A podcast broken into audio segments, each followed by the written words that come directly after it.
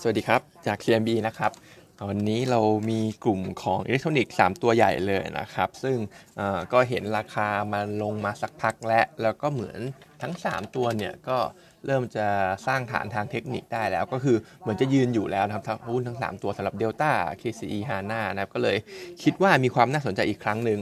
สำหรับทั้ง 3 ตัวเลยนะครับ ไปกันที่ตัวที่เราชอบที่สุดก่อน ก็คือตัวอย่าง KCE นะครับ KCE เองเนี่ยไอที่ผ่านมาเรื่องของการจูนเครื่องจักรอะไรต่างๆ ตอนนี้เสร็จสิ้นเรียบร้อยไปหมดแล้วแล้วกลับมา run ได้แล้วเรียบร้อยนะครับ ไม่ได้มีปัญหาอะไรรวมไปถึง compensation ที่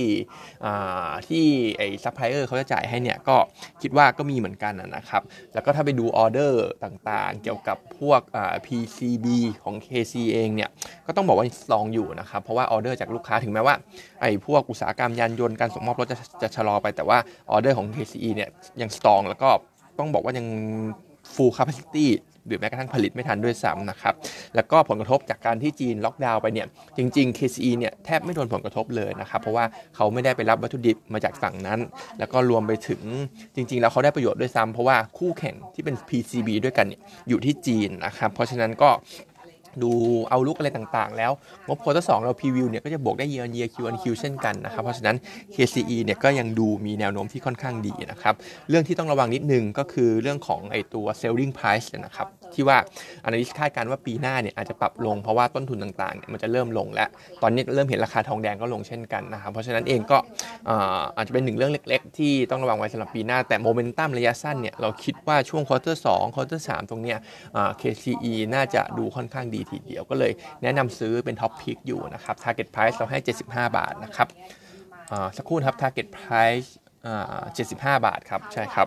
ส่วนตัวต่อไปเป็นตัวของเดลต้านะครับเดลต้าเองเนี่ย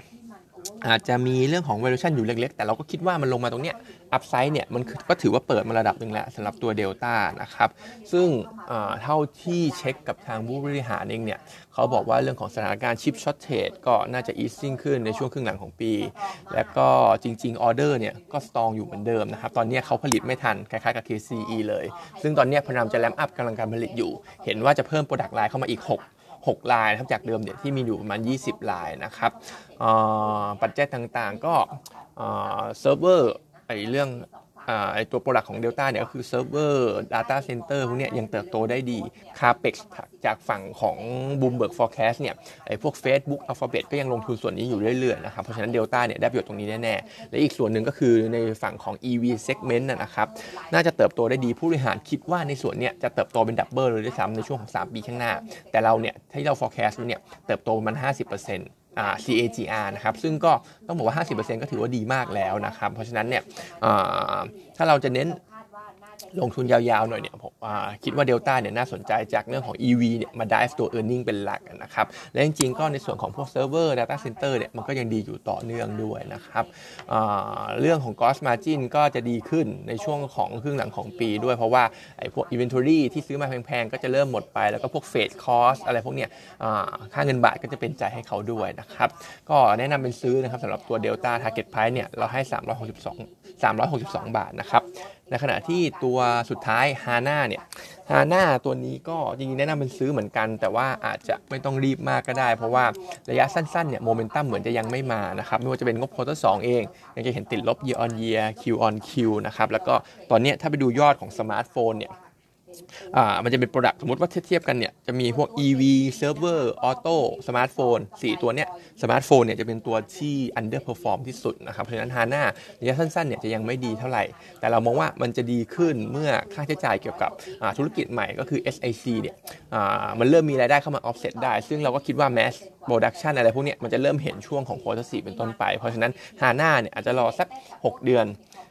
ค่อยเห็นว่าหุ้นเนี่ยมันกลับมา perform ได้อีกครั้งหนึ่งนะครับ ก็ตัวนี้เรามองเราตัวนี้ HANA เรามองซื้ออยู่แล้วนะครับ แต่ว่ารอหน่อยก็ได้ไม่ต้องรีบมากนะครับ target price เราให้ไว้ที่ 62 บาทนะครับ ก็สรุปอีกที top pick เราชอบเป็น KCE เพราะว่าโมเมนตัมเนี่ยจะดูดีที่สุดณปัจจุบันนะครับ ในขณะที่ข่าวอื่นๆเนี่ยอาจจะมีเรื่องของแบงก์ทางฝั่งของอเมริกาครับไม่ว่าจะเป็นพวก Goldman Sachs Wells Fargo Bank of America พวกเนี้ยจริง ๆ อาทิตย์ที่แล้วเขาเหมือนเพิ่งทำ state test ไปนะครับ พวกเนี้ยผ่าน state test หมดอยู่แล้วแหละ แล้วก็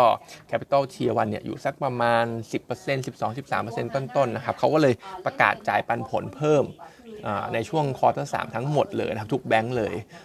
ซึ่งตรงเนี้ยจริง ๆ ถ้าดูตัวเลขเรโชเนี่ย แบงก์ไทยเนี่ยแข็งแกร่งกว่านะครับเพราะแบงก์ไทยเราอยู่กันประมาณ 15%ขึ้นบวกลบเลยอย่างนี้นะครับแต่ว่าถึงแม้จะแข็งแกร่งกว่า เราก็ผมเองเนี่ยก็ไม่ได้คิดว่าแบงก์เราจะมีการประกาศ ratio เพิ่มขึ้น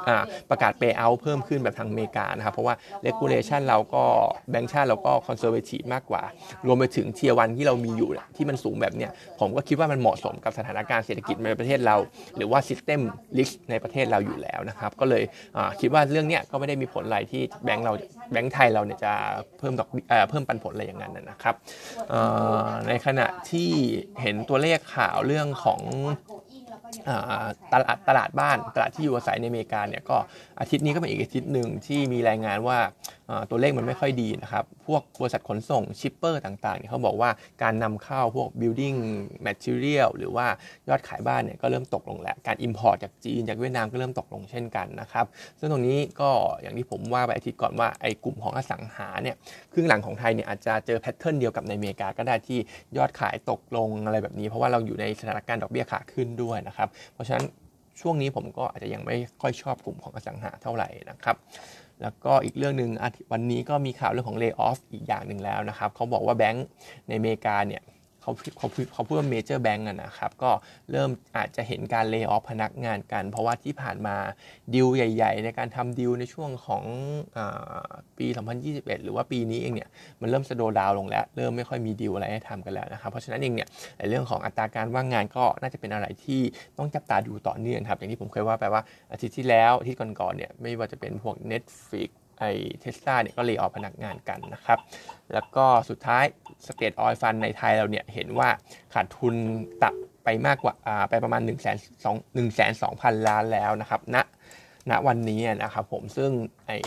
สิ้นเดือนพฤษภาคมเนี่ยขาดทุนอยู่ 80,000 ก็เพิ่มอีก 20,000นะครับ เพราะฉะนั้นก็อาจจะเป็นสถานการณ์ที่ยังไม่ดีเท่าไหร่กับราคาพลังงานตอนนี้นะครับ เพราะว่ายิ่งออยฟันเนี่ยขาดทุนเยอะ รัฐบาลเนี่ยก็พยายามจะหา เขาเรียกว่าพยายามจะแทรกแซงกำไรของกรุงลงกันต่อเนื่องนะครับเพราะฉะนั้นลงกันก็ยังอาจจะมีโอเวอร์แฮงกับเรื่องนี้อยู่นะครับวันนี้ก็มีเท่านี้นะครับ